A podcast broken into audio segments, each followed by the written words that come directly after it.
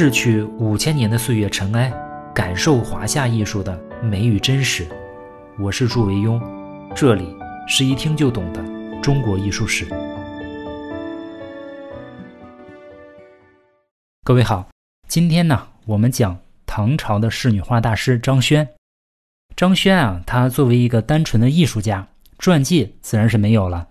更糟糕的是呢，就像多数的工笔画家一样。他性格内敛，行事也不像怀素啊，像吴道子那么高调，所以关于张轩的个人资料啊，我们知道的非常少。目前啊，只能从唐代张怀灌的画段和宋代宣和画谱里面找到一些凤毛麟角的信息。张轩是京都长安地区的人，人们说他画的公子鞍马、宫苑子女啊，这些题材啊，名冠于时。就是在当时啊，谁也比不了。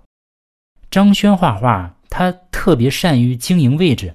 他在设计草图的时候啊，就能把画面中的各个元素都表现得各尽其态，还特别善于捕捉情绪的变化。他有一次啊，画李白的《长门怨》，就是一首诗啊，他按照李白的每一句诗文提供的意境啊，精心的去构思，结果把李白原诗的意蕴啊，很好的表现出来。张怀灌说：“说张轩画的人物啊，周昉是比不上他的，他的鞍马人物啊，都能达到妙品上。北宋宣和画谱里面专门提到张轩啊，特别擅长画婴儿，说他画的婴儿能看出大小岁数之间的差别。说世上画小孩啊，身材啊虽然都能画得很好，但是经常会犯两个错误，一个呢是画的面相老气，就是画的像大人脸。”另一个呢，就是容易把脸画的像女人的样子，但是张轩画的小孩呢，没有这些问题。张轩对后世影响最大的呢，还是他的仕女画。他的仕女形象与周昉作品中的形象具有共通的一些特点，比如把女性画的都丰硕肥艳，用笔都很工细，设色都很匀净。我们说的这么热闹啊，但是遗憾的是，张轩的作品到晚唐的时候，就已经不多了。我们在张彦远的《历代名画记》中啊，就没有看到有关于张轩的著录。宋徽宗啊，对书画的热爱在历史上呢是出了名的。他特别推崇张轩和周昉的画风，这种精准和华丽，所以极力的搜求，一共得到了张轩的绘画大概四十七幅，这是历史上有记载的最高记录。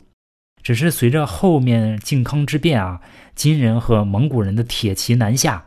两宋内府收藏的这些艺术品啊，大半都毁于战火。清初的收藏家就感慨啊，说张轩真迹流传绝少，就是到清朝初年的时候，基本上就没了。到了现在呢，出于张轩本人手笔的原作啊，已经无一幸存。但是幸运的是啊，历史上保留下来两件重要的摹本，是北宋画院临摹的《捣练图》和《虢国夫人游春图》。这两幅呢，都是北宋画院精准临摹的这种摹本啊。它这种摹法就是把那个素绢啊覆盖在原作上，那个素绢透明度很高的，所以用它来勾描原作的轮廓啊，再对照复色，应该说当时的画院的画师的基本功都是非常好的。宋朝的画院，尤其是北宋的画院，它的画师的基本功啊，是中国历史上最好的，所以啊。他们对原作的还原度应该是比较可靠的，可以看作下真迹一等。我们先看一些导练图啊。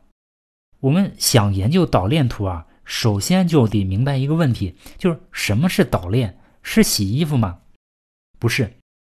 我们现代人啊，广泛的使用棉布和一些化纤的布料之后啊，我们就不再熟悉古代人的穿衣习惯了。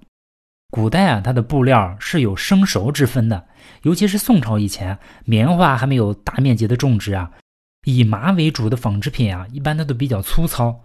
捣练呢，就是在裁衣之前啊，把这个布料上浆，然后就用这个木杵啊，在石头砧板上反复的捶打，使其变得柔和，然后再熨平，最后再裁剪成衣。丝绸有时候也需要捣练，相当于对布料的精炼。目的就是在于除去织物中的这个天然杂质，呃，还有一些残存的浆料和胶。即使蚕丝啊做成丝绸啊，上面也有一层由多种氨基酸组成的这种丝胶。经过这个捣炼这道工艺之后啊，去除掉这些杂质之后啊，这个布料就会变得更加柔软纯净。其实主要是为了保暖。我们看唐代的一些诗文就能看出来。王建有一首《捣衣曲》，里面说啊：“秋天丁丁复冬冬，玉钗低昂衣带动。重烧熨斗贴两头，与郎才作寒衣裘。”这里面就说啊，捣衣是为了把生衣捣成熟衣，用来给丈夫御寒。一入秋天啊，天气就转冷，薄又轻的这个生衣啊，它就不适合穿了。白居易在《新秋小星》这首诗里面说道：“说睡足景幽早。”起初风乍凉，展张小屏障，收起生衣裳。在另外一首《感秋咏意》里面说啊，炎凉千次速如飞啊，又脱生衣着熟衣。当然，捣练最有名的还是李白的那首《子夜吴歌》，说长安一片月，万户捣衣声。从这些诗文里面，我们都能推测出啊，捣练的目的啊，就是为了把这个生练啊捣成熟练，以便做成熟衣，也就是说加工。秋冬装的御寒衣料，在捣练图中啊，上面的女性啊全是盛唐时期典型的着装。捣练图长卷上一共画了十二个人物形象，按着劳动工序啊，分成捣练、缝制和熨烫三组。第一组呢是四个女性持棒捣练，第二组呢是两个人在纺线缝补，第三组呢是负责熨烫布料。这三组人啊。共同形成了一个自然得体、首尾呼应、互有联系的一个劳作场面。第一组呢，这四个妇女正在捣练。通过这个图，我们也能看出啊，唐朝女性的这个装束的原因啊。成年女子呢，这个裙子啊，常常都在束在胸部之上，这个腰身啊，全部隐藏在裙子里面。这样做有一个非常明显的好处，就是丝毫不会显得身材的臃肿。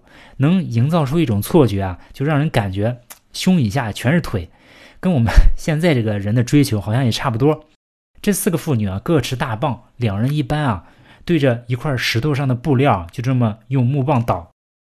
呃，我们老说捣练啊，听着好像很浪漫的样子，其实这是个体力活。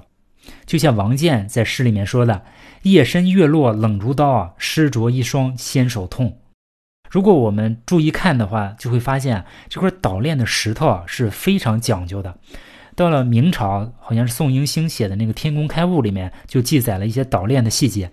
他说：“凡布履紧则坚，缓则脆。碾石啊，取江北性冷制腻者，每块加者值十余斤。石不发烧，则履紧不松泛。乌湖巨石店上敢加石。”广南为不叟，而偏取原产，必有所示矣。什么意思呢？他说这个布啊的丝线，如果密实啊，这个布啊就结实耐用；如果这个布的丝线啊它不够密实松懈，这个布就不结实。所以捣练的时候啊，这个碾石啊，就是这个真石啊，要选择江北的那种性冷而且质地细腻的。他说每一块能值十多两银子，他这是十多斤啊，指的是十多两银子。他说这样的石头啊，你在捣炼的时候不容易发热，这样捣出来的布呢，它就密实不松懈。芜湖的大布店最喜欢用这种好碾石。广东地区啊是盛产布料集中的地方，但是广东人呢却用远方产的碾石啊，他们这么做啊一定是有原因的。所以，我们看啊，捣炼这个工作啊，一般是在秋天的晚上进行，因为天凉，石头也凉，不会捶打一阵子就会发热，所以这样捣出来的布啊，就质量格外好，是金拉又金拽，是金蹬又金踹。第二组呢是两个人正在整理线和缝制衣服。其中这个缝制衣服的人坐在一个凳子上，我们认真看就会发现，这个凳子啊画坏了，这个凳子面的角度啊过高，感觉这个妇人坐在一个翘的凳子上，好像两个腿悬在空中。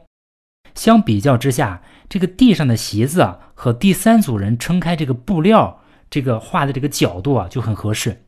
这就是画家忽略没有照顾到，这是一个技术性错误啊。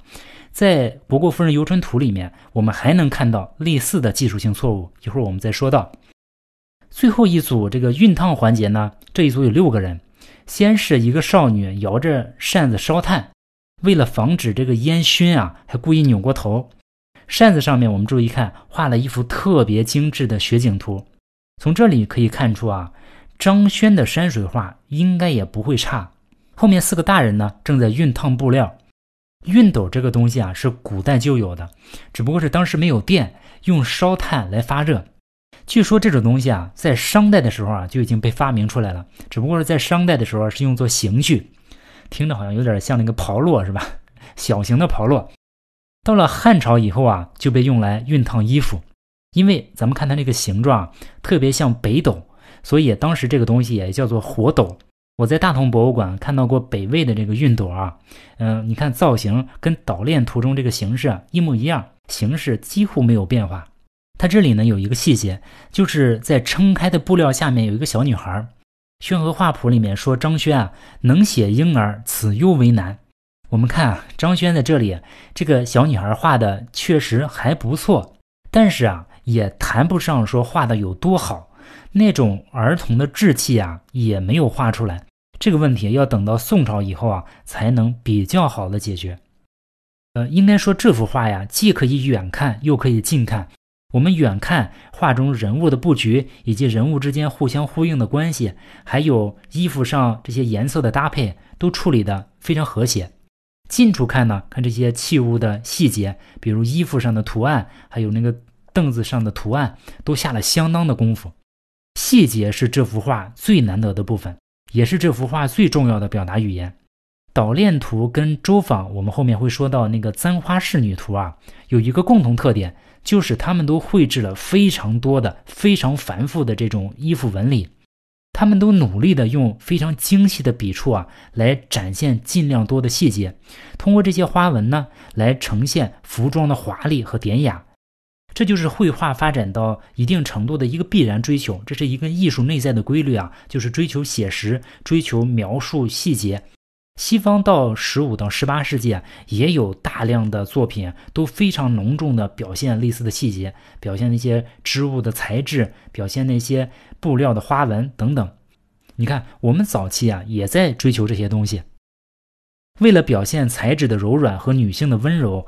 张轩在这幅画里面，他的用线极其的收敛，轮廓和结构都是用一些极细极淡的线，尽量要轻柔灵动。你看，这跟吴道子、跟阎立本他们画人物的画法就完全不一样。比起《唐人宫乐图》和我们后面要说的《虢国夫人游春图》啊，《捣练图》呢显得更加平民，画中的人物啊没有那么重的贵族气，但是也不失优雅，人物表情呢非常轻松自然。动作也含蓄收敛，发髻高挽，显得典雅而矜持。画面中的人物呢，都凝神自然，而且画家观察入微啊。比如我们看到他扯绢的人啊，因为身体用力呢，就稍稍的后仰，这些细节都刻画生动。这幅画的线条啊，工细遒劲，设色富丽，体现了唐代仕女画的典型风格。最后，我们说一件捣练图的归宿。捣练图的原本呢，早已经散失了，具体什么时候散失呢，也不清楚。目前这一幅是宋徽宗画院的临摹本。靖康之变之后呢，也被掳到了金国，落到了金朝第六位皇帝啊金章宗完颜景的手里。完颜景的祖上用弓箭征服了宋徽宗赵佶，但是赵佶呢，却用他的艺术、他的书法，完全的征服了完颜景。完景酷爱赵佶的瘦金体啊，写的非常好。他以为这幅画就是宋徽宗亲自临摹的，于是呢，他就在前面提了一个“天水摹张轩捣练图”。天水呢是地名，位于今天甘肃境内。它是赵氏的郡望，所以啊，宋朝也被称作天水一朝。但是现在啊，呃，学术界基本上认为这个金章宗啊是误判这幅作品啊。应该不是宋徽宗赵佶本人临摹的，应该还是出自北宋的画院。到了清朝，捣练图藏于圆明园中。到了1860年的时候，英法联军火烧圆明园，抢劫了圆明园中的很多珍宝。具体焚毁了多少，掳走了多少，不清楚。反正捣练图也在其中，因此呢，捣练图就流失海外。不过他还算幸运啊，他最后流到了美国，现在藏到了美国波士顿美术博物馆。我们还可以看见它的图片。其实当时大量的东西啊被当场损毁，有一些被带走了之后呢也损毁。因为我们后来发现一些国宝级的文物啊，洋人其实也不懂，所以也不重视，他们保存的就非常随意。比如那些国宝级别的瓷器啊，他们真就拿来插花，这个极容易损毁。或者还有一些非常重要的文物，就流传到私人手里啊，就不再拿出来示人。就像我们后面要讲到的王维的《江干雪迹图》，我们可能永远也没有机会再见了。好，咱们不说人闹心的了，咱们说点更闹心的。更闹心的呢，就是虢国夫人。《宣和画谱》里面说啊，御府所藏的张轩四十七件作品中啊，绝大多数都是仕女图，其中呢。有关虢国夫人主题的就有三幅，分别是《虢国夫人夜游图》《虢国夫人游春图》和《虢国夫人踏青图》。那么，虢国夫人是什么人呢？张轩又为什么要反复的画她呢？这还得从李隆基和杨玉环说起。自从第一眼看到杨玉环啊，李隆基就知道他再也离不开这个女人了。所以在杨玉环面前，他没有任何反抗的能力和资本。所有要求都只能满足，于是杨家就开始鸡犬升天。你看，杨家只要是个人，不疯不傻，那都可以升官发财。杨玉环的父兄那就不用说了，连远支的堂兄啊杨昭，最后也能权倾朝野。说杨昭啊，我们可能都不知道是谁，但是提起他后来的名字啊，那是无人不知，无人不晓。杨昭后来啊，被李隆基啊赐名叫国忠，对他就是杨国忠。杨玉环呢，还有三个姐姐，叫皆有才貌。李隆基啊，管他们叫姨，给他们三个人啊，最后都有国夫人的封号。大姨呢叫韩国夫人，三姨叫国国夫人，八姨呢叫秦国夫人。《旧唐书》上说啊，这三个国夫人啊，并承恩泽，出入宫业，世倾天下。尤其是这个国国夫人啊，才貌双全，不让其妹杨玉环半分。她曾经啊嫁给裴氏为妻，但是这个裴氏呢死得很早，才三十出头的杨三姐啊就成了寡妇。但是啊风韵犹存，她把李隆基啊迷得不要不要的，格外受宠。所以这样，杨家的人一夜之间就鸡犬升天，蹿升为大唐朝最显赫的家族之一，无人能与其争锋。据说啊到杨家行贿的人啊每天络绎不绝，四方会仪，奇门若市。可见有多嚣张！杨氏五兄妹啊，恃宠而骄。你看，小人乍富嘛，舔胸叠肚，炸穿靴子，高抬腿，越来越讲排场。首先呢，要住的就要有排场。《明皇杂录》里面记载说，姊妹昆仲五家甲壁洞开，建以工业车马仆御啊，照耀精异，地乡夸上，每构一堂，费于千计。见制度徽壮于己者，即彻而复造。土木之工啊，不舍昼夜。说他家的房子啊，那建越都超过皇宫，这还不满足。一旦发现有人超过自己，比自己好，马上就把这个拆掉，再重新盖更宏大的。这样是盖了拆，拆了盖，土木之工啊，不舍昼夜。不但要盖自家的房子啊，还要拆别人家的房子。据说呢，这个国国夫人想造一座新宅，她看上了一个韦氏人家的老院子。二话不说，就直接带了一个强拆队就过去了。这国国夫人 直接走到人家院子里，对韦家的几个儿子说：“说听说你们这个宅院要卖，卖多少钱呢？”这个韦家的人说：“啊，说这个宅院是先人留给我们的，我们不卖。”这话刚说完呢，这个韦家人就看到院子里涌进来好几百个工人，这个登到房顶就开始揭瓦。没办法，这韦家人只能抢救出一点随身带的东西啊，站在院子里面，眼睁睁地看着这一群人拆自己的房子。你看，跋扈到这种程度啊！你看，我们也算是长了见识了。我们之前说过啊，主持写《灵妃经》的那个玉真公主啊，那是很得宠的。但是当杨家姐妹在场的时候啊，有记录说池莹公主皆让不敢就位。这个池莹公主就是玉真公主啊。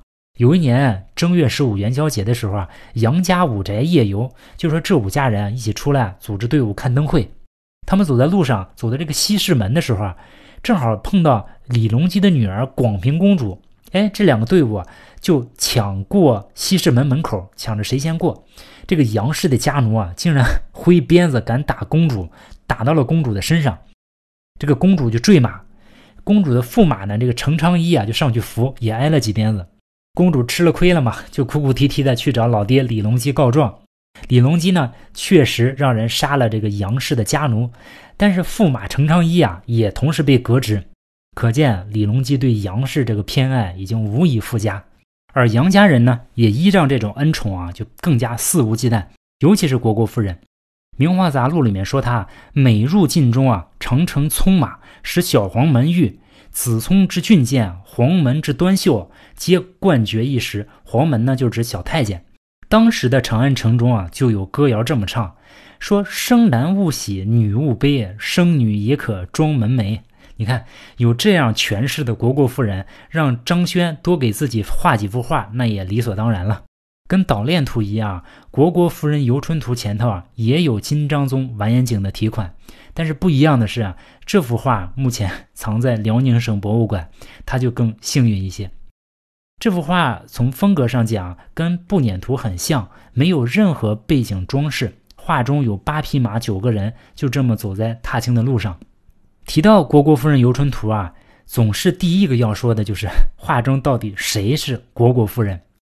由于这个画面人物之间的关系处理比较随意，不是那么清晰，所以啊，对于虢国夫人是哪一个人，这个说法一直是众说纷纭。我觉得啊，如果我们不能把张轩从地底下拉出来问问，那这个事情呢，可能要永远的这么争论下去。我们先说一下判断的辅助依据，主要有这么几个。第一呢，就是据说啊，这个虢国夫人所骑的这个马是有名的三花马，就是把马脖子上面这个马鬃啊修剪成三个弧形，也有说五花马千金裘嘛，那就修剪成五个弧形。这种三花马是御马独有的标志。画中呢，我们看到有两匹三花马。第二个呢，就是马胸前的这个梯胸，就是这个红缨饰物，像一个红球，这个这是代表身份的一个警示标志。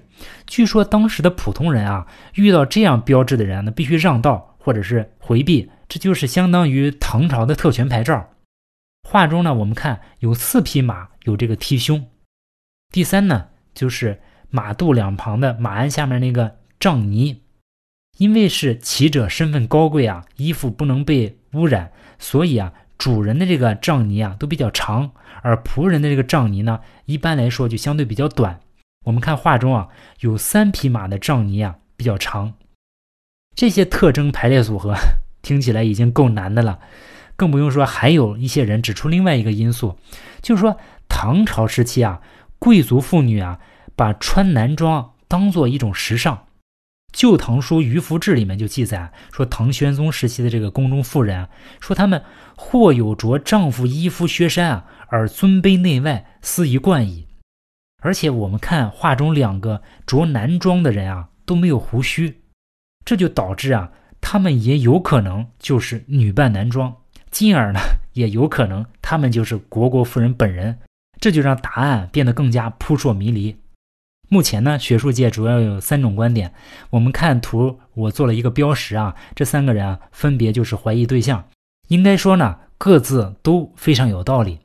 但是我个人啊，倾向于第一种观点，就是这个怀抱小孩的中年妇人啊，我觉得她应该是虢国夫人。最主要的理由呢，就是他处在这个队伍的中间位置。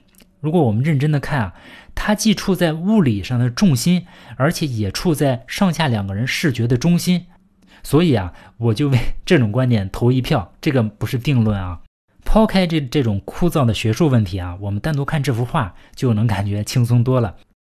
这幅画比较真实的描绘了唐朝上层妇女这种闲散享乐的生活，铺排出一种雍容华贵的气势，一派骄纵和欢畅的场面。杜甫写过一首诗叫《丽人行》，作为这幅画的说明啊，特别合适。三月三日天气新，长安水边多丽人。态浓意远书且真，肌理细腻骨肉匀。绣罗衣裳照暮春，簇金孔雀银麒麟。线条方面，我们看《虢国夫人游春图》，它的线条啊匀整流畅，非常的见功力。颜色方面，我们看这幅画的设色啊，非常谨慎，黑白灰啊占据画面的大部分区域，只在人物服装呀，还少数一些地方是以朱红或者翠绿这样明快的颜色，使整个画面看起来艳丽而不单调，颜色富丽匀净，非常有装饰性。绢呢，我们很多人见过，它是半透明的，所以用绢来画画的时候啊，从反面平涂颜色是一种常用的技巧，这样使得正面的颜色看起来更加的厚重，更加的有层次。在张轩和周访的画中，大量使用这种技巧，在他们脸部及身上一些部位，在绢的后面平涂一层颜色，这样透到正面来啊，再从这个基础上再从正面渲染，这样画出来的颜色鲜艳而不失沉静，看上去啊失色不多，其实是画家反复层层晕染的结果，是费了很大功夫才有这样的效果。当然，现在有一些画家特别强调这个晕染的次数。呃，好像是晕染的次数越多越厉害，其实也不完全是这样。具体是十次、二十次还是三十次，主要是根据画面效果来定。造型方面呢，他的人物造型丰腴肥硕，鞍马的造型明显是借鉴了同时代韩干的这种肥马的形象，体现了盛唐这种马上轻肥的审美观念。另外呢，就是古代画论中经常提到的张轩对于画面布局，就是经营位置做得非常好，非常厉害。这幅画我们看人物他的位置安排啊，有疏有密，能做到散而不乱，这是非常难的，跟步辇图的构图技巧很像。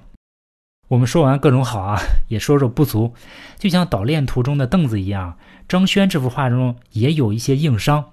如果我们认真对比，就会发现画中的人物啊。他伸直的手臂啊，看起来都很正常，但是所有弯折的手臂啊，基本都有问题。什么问题呢？就是画的都极其短小，那个手臂画的都比例过小，都像残疾一样。我们从《捣练图》和《虢国夫人游春图》这两幅画中也可以看出来，作为一个工笔画家，张轩的结构处理能力啊是不足的，是有缺陷的。不过这样的问题在整幅画中啊，属于白璧微瑕。并不影响大局啊！这幅《虢国夫人游春图》呢，最终也与徽钦二帝一道被金人掳到北方。时隔六七十年之后啊，据说当时啊，呃，这幅画被交换到南方，交换到南宋，被贾似道等人收藏，一直到清末，最终呢被溥仪啊带出到东北，现在成了辽宁博物馆的镇馆之宝，实在是值得庆幸。